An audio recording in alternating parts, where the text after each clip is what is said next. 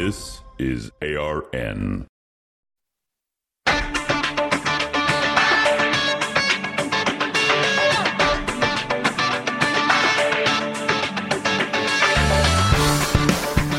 Decidedly Christian, distinctly biblical, and just a little bit nuts.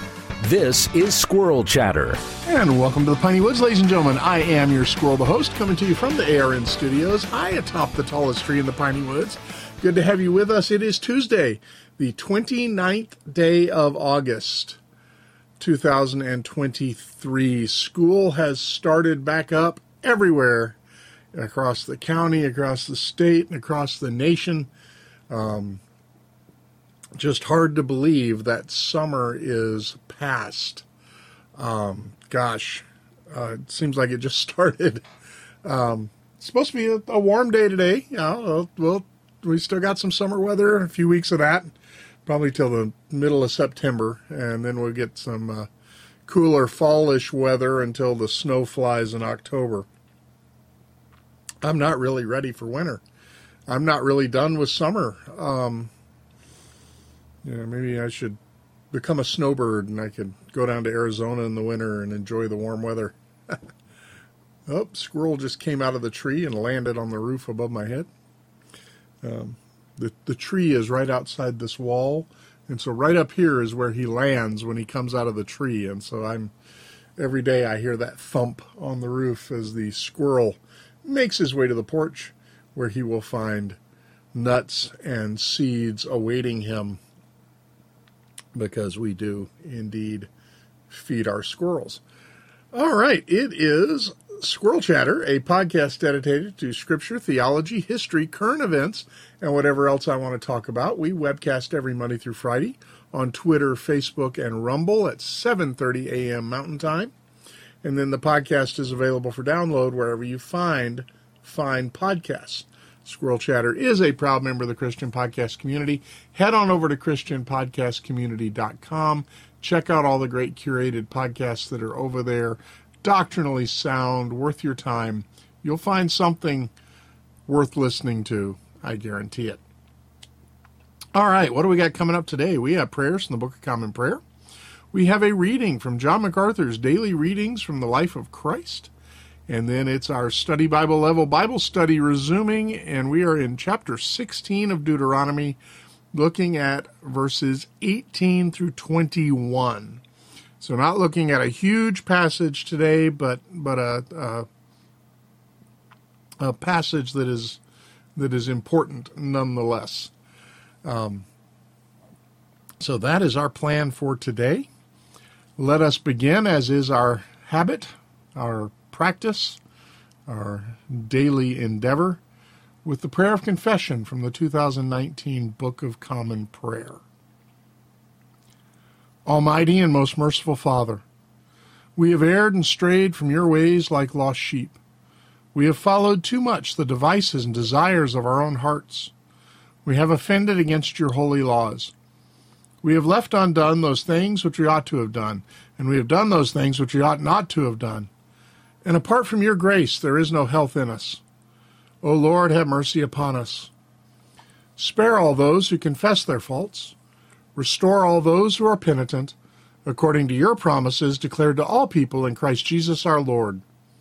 And grant, O most merciful Father, for his sake, that we may now live a godly, righteous, and sober life, to the glory of your holy name. Amen. Grant to your faithful people, merciful Lord, pardon and peace that we may be cleansed from all our sins and serve you with a quiet mind. Through Jesus Christ our Lord. Amen. All right, now our daily reading from John MacArthur's Daily Readings from the Life of Christ.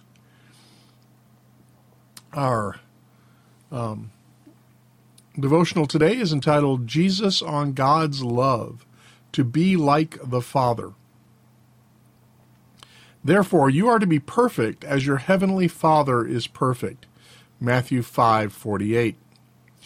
Dr. MacArthur writes, These words embody all the truths Jesus teaches in the Sermon on the Mount. In fact, they are the apex of all he teaches in the Gospels. The ultimate goal of our redemption and the sincere, strong yearning of God's heart is for all who would trust in His Son to be like Him. The word translated perfect essentially means arriving at an intended end or realizing a completion of something.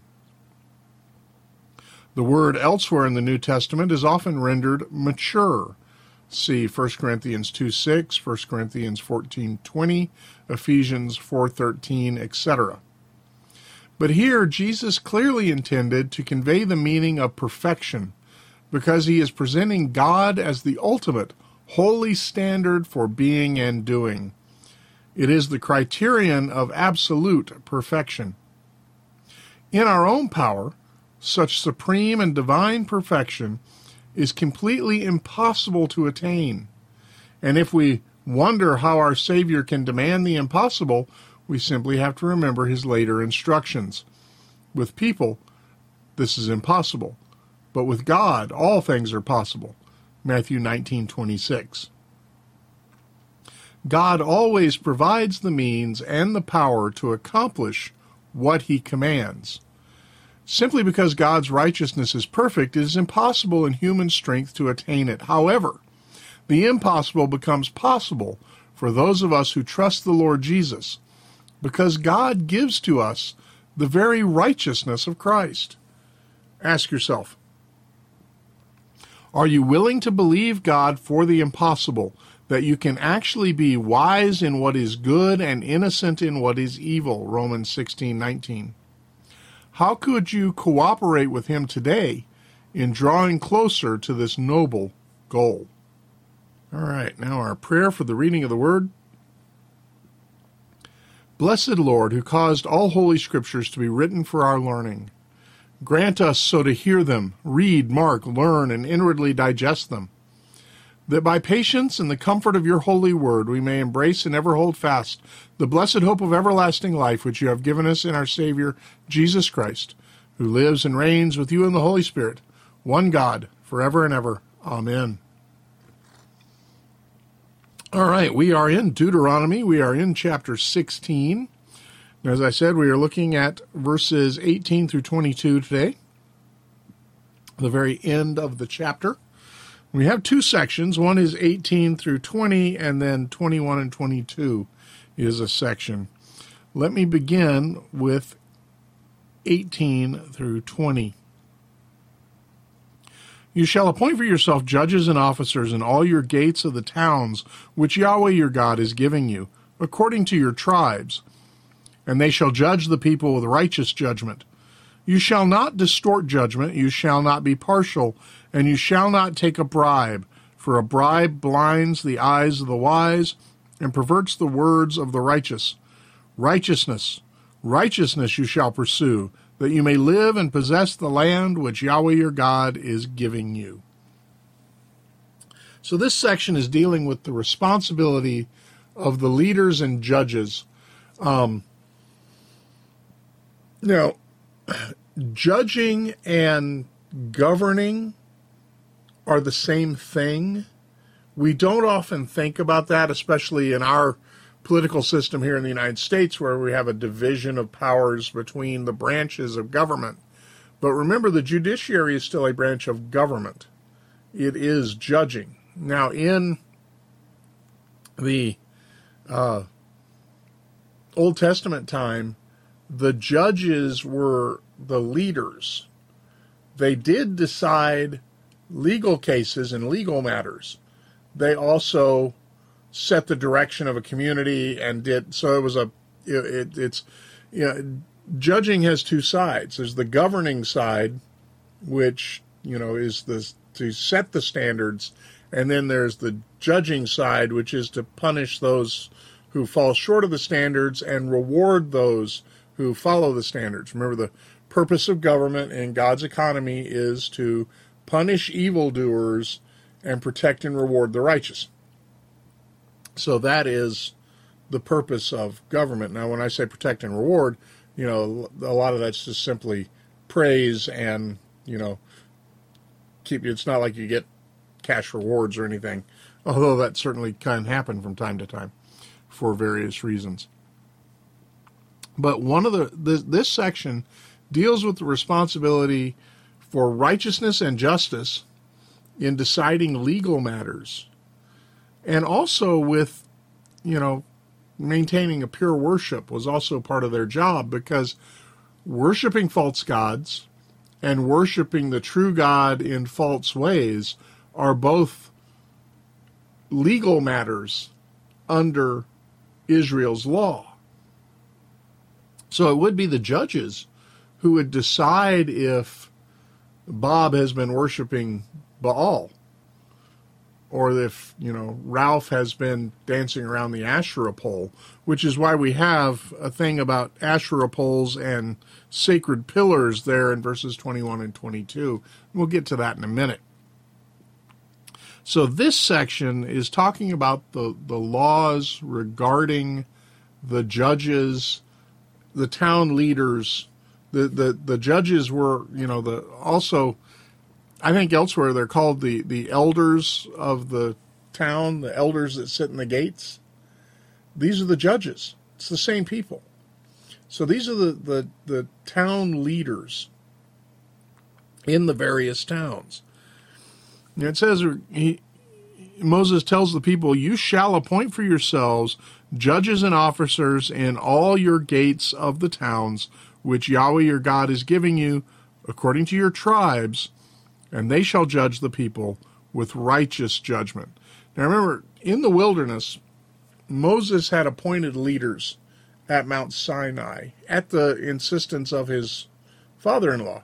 His father-in-law says, "You're you're way overworked. They're they're they're, you know, working you to death. You need to have some help.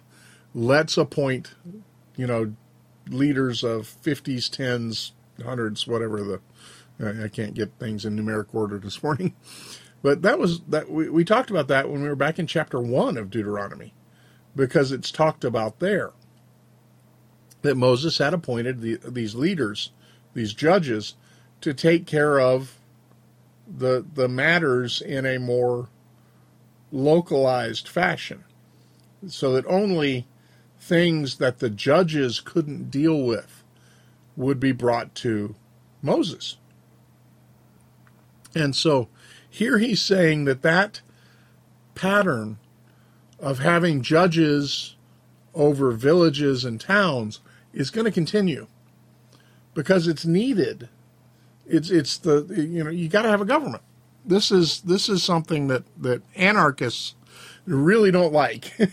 is government is necessary. Government is appointed by God. Government has a purpose. And this is why I, I object to the mantra taxation is theft because the support of the legitimate functions of government is a duty of the citizens. Um, so we are to pay for the legitimate functions of the government. Now, I also believe that at least our government currently, as currently administered, has exceeded in many ways the uh, duties that it should be undertaking and is therefore demanding a much higher tax rate because it's paying for stuff that the government shouldn't be doing anyway. But that's a discussion for a Federalist Friday, as uh, the the last few Federalist papers we have been dealing with have been dealing with the powers of taxation of the federal government. So, but government itself is important. And having judges appointed in the towns and villages to to lead the villages. And remember the, the, the word judge, we think of a judge sitting on a in a courtroom rendering verdicts and, and casting sentence upon criminals.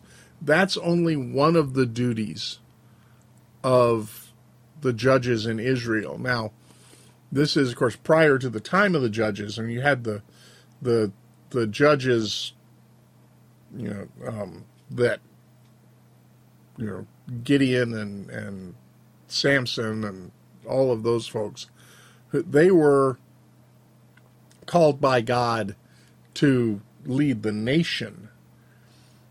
And but you notice they're called judges. Judges was a, not just a judicial position, it was a governing position, it was a leadership position. And this is something that we, we like I said, it, it doesn't, we have to think about it because in the American legal system and in the American governmental system, you know, the, the judges are not part of the legislature, the judges are not part of the executive. We have separated these powers. But in ancient times, they were not separate. And so understand that you had the judges that were appointed in the gates of the city were also the city elders, were, you know, town council, whatever you want to call it. They ruled the town. And now they were answerable to higher authority, you know, uh, ultimately to God, and later to the king, you know, but even the king was answerable to God. But they have, you know, they were to govern the cities. And it says, you know, in every town, according to your tribes, so that they shall judge the people with a righteous judgment. Righteousness was so important that we have this section telling them how they are to do that. It says, don't distort justice. Don't, you know, twist things to your own ends or to the favor of your friends. Being impartial was was he says, you know, you shall not be partial. Meaning, if your friend comes before your court because he's accused of breaking some law, the question is, did he break the law? It's not, hey, I got to be nice to my friend.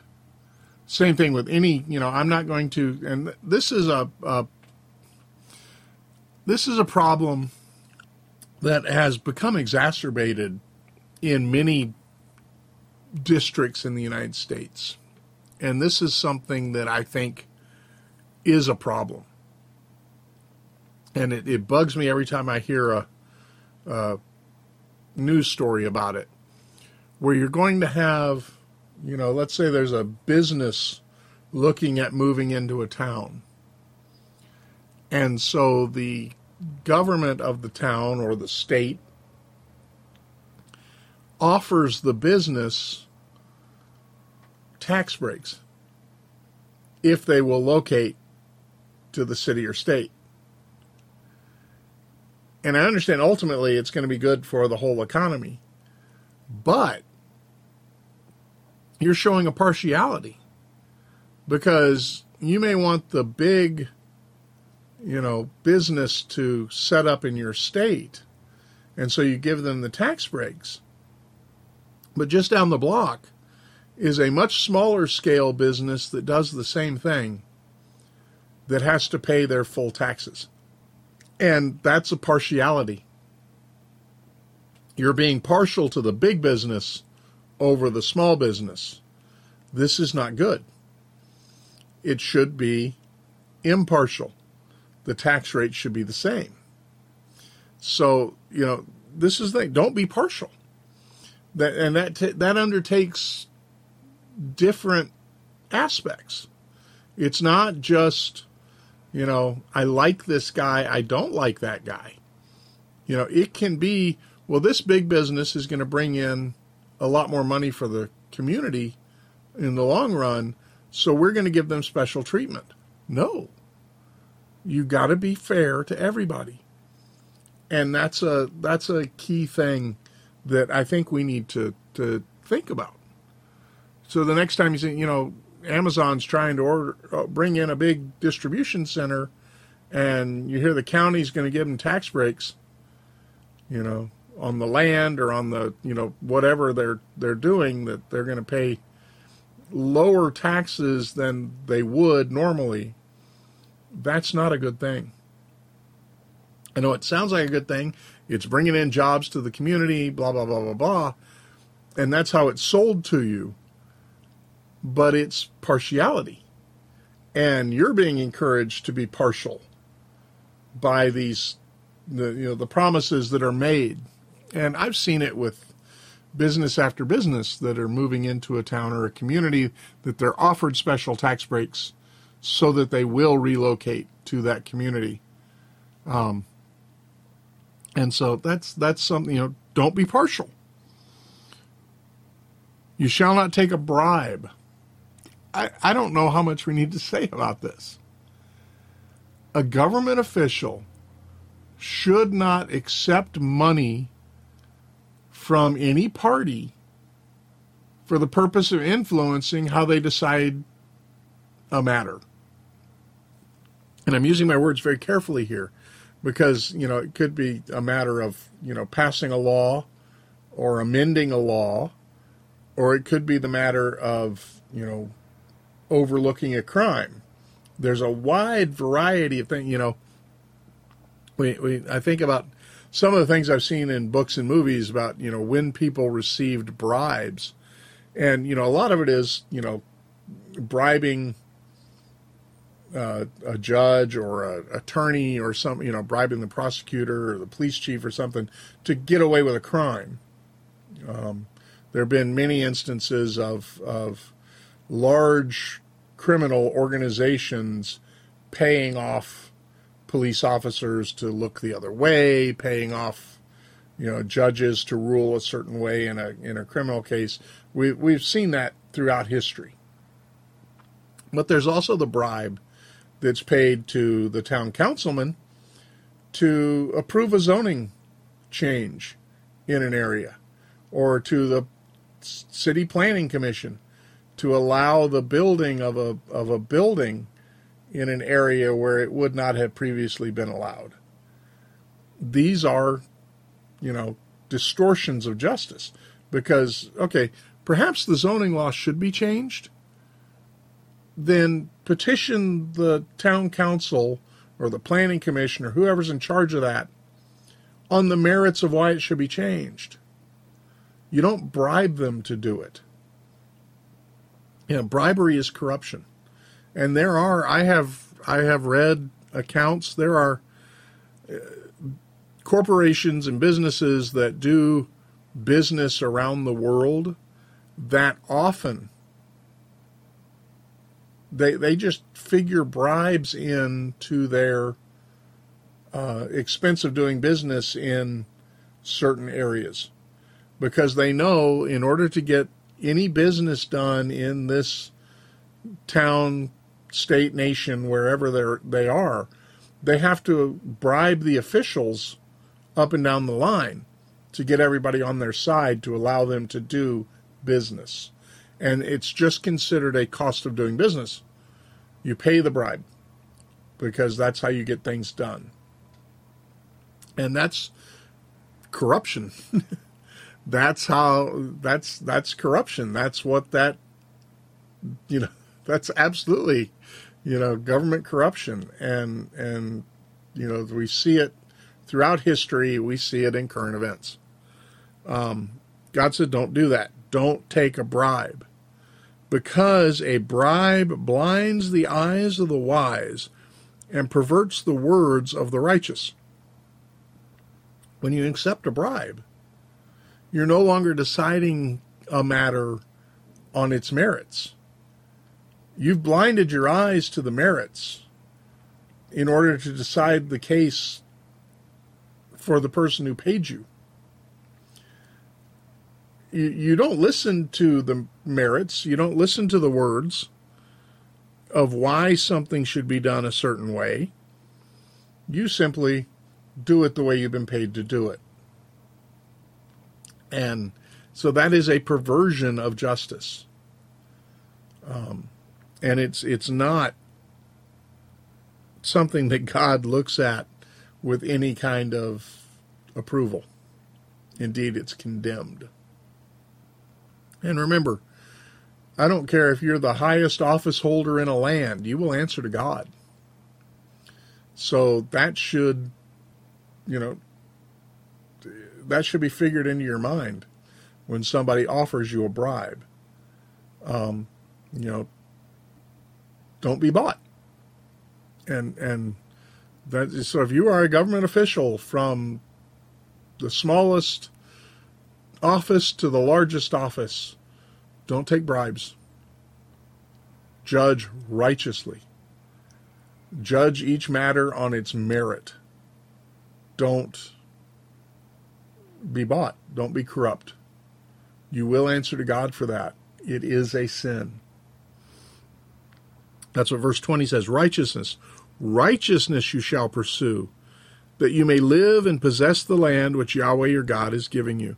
So there is this, you know, pursuit of righteousness. And again, the promise given here in the in the Mosaic covenant is for long life and prosperity in the land. Remember again all of the all of the promises rewards for keeping the Mosaic covenant were temporal and earthly here and now. So this was a, a, a and they were they were temporal and they were uh, conditional. Um, in time according to the behavior. Now that does not change the moral aspect of this. You know, we are not Israel. We are not under these laws. But we can certainly learn from them. And the fact that God does not like bribes and that, that those who are in government positions are not to accept bribes. That is wrong. It's a sin. And, and we, we know exactly why it's a sin. It blinds the eyes of the wise and perverts the words of the righteous. And righteousness is God's standard, Old, New Testament, past, present, and future. Righteousness is God's standard. And so this is, you know, this is one of those passages that perhaps we ought to, you know, everybody always puts the Ten Commandments up in courthouses, and there's been legal fights on that and everything.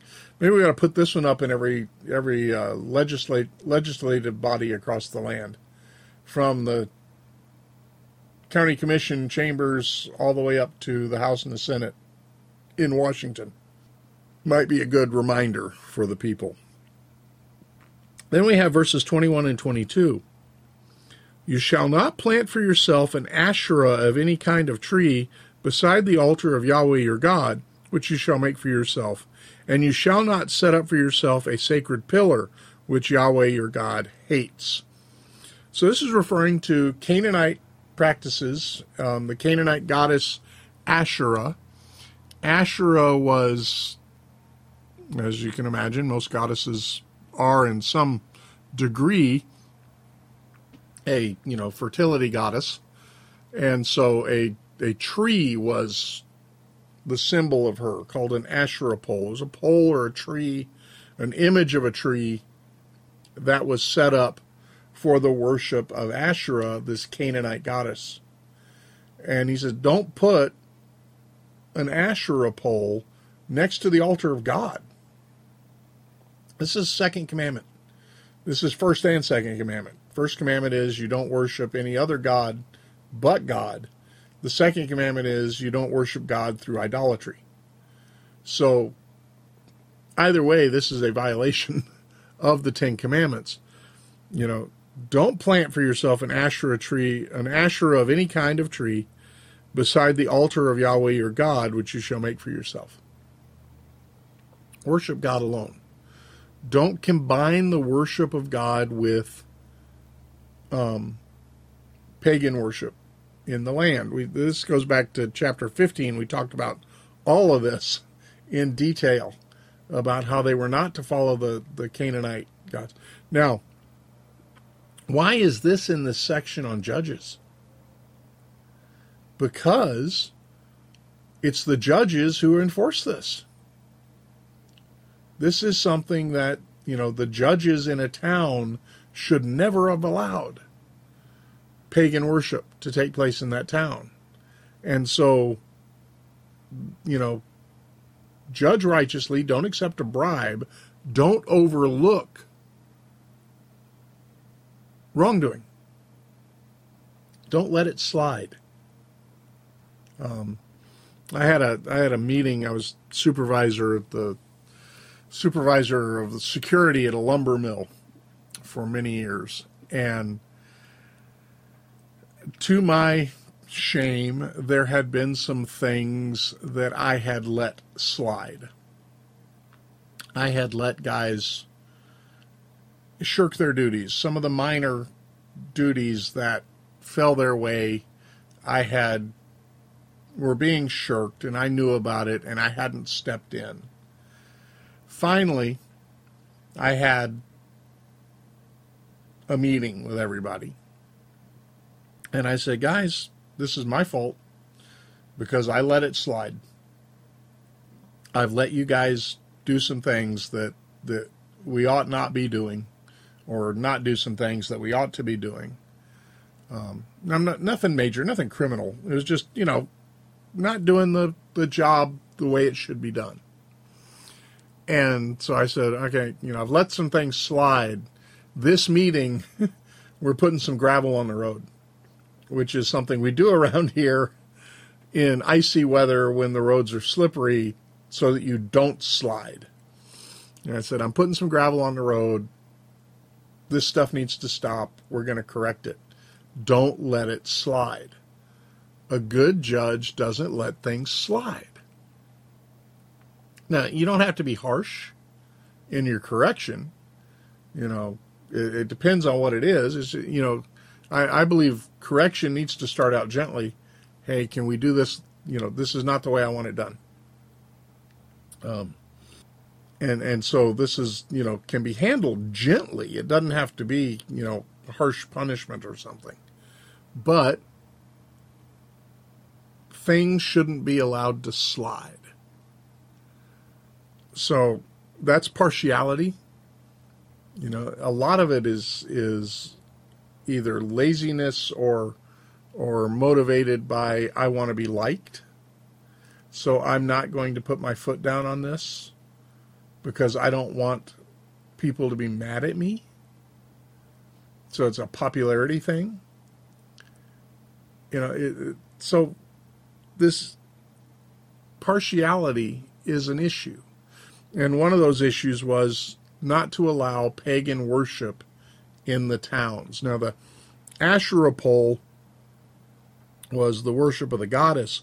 The stone pillar, the sacred pillar that it says here, you shall not set up for yourself a sacred pillar, which Yahweh your God hates, was a common practice to set up a fertility symbol that resembled or represented a male sexual organ.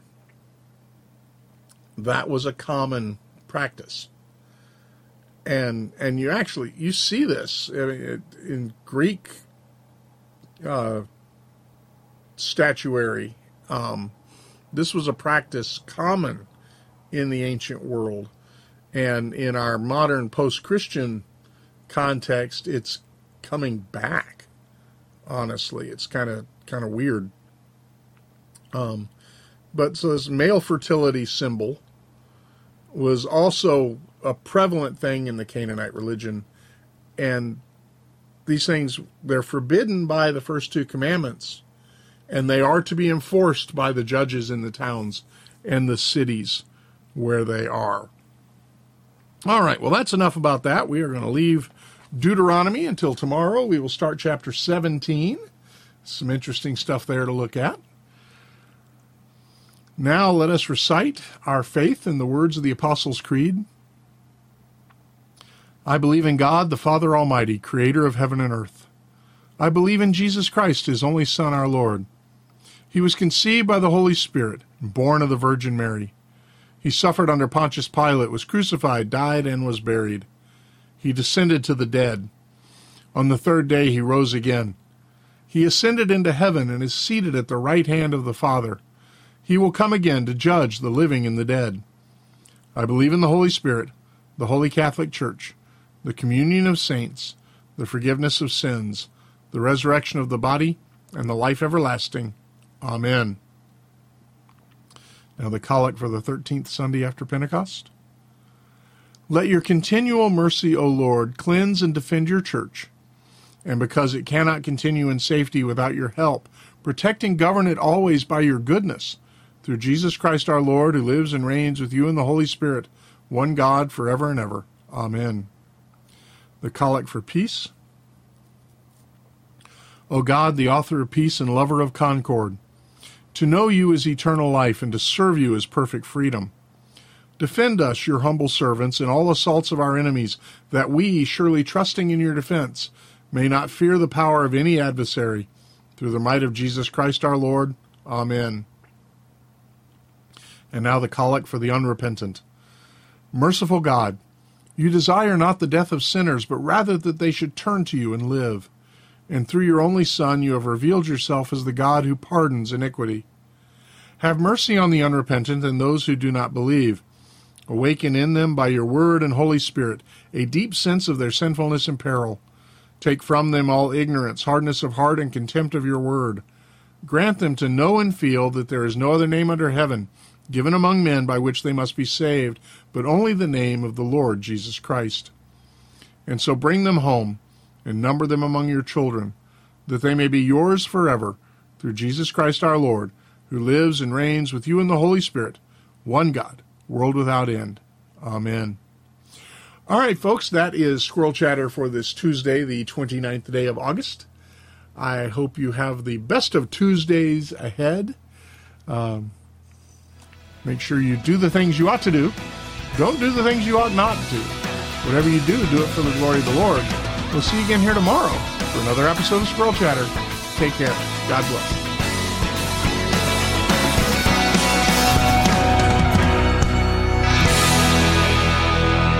Squirrel Chatter is recorded in front of a live studio hamster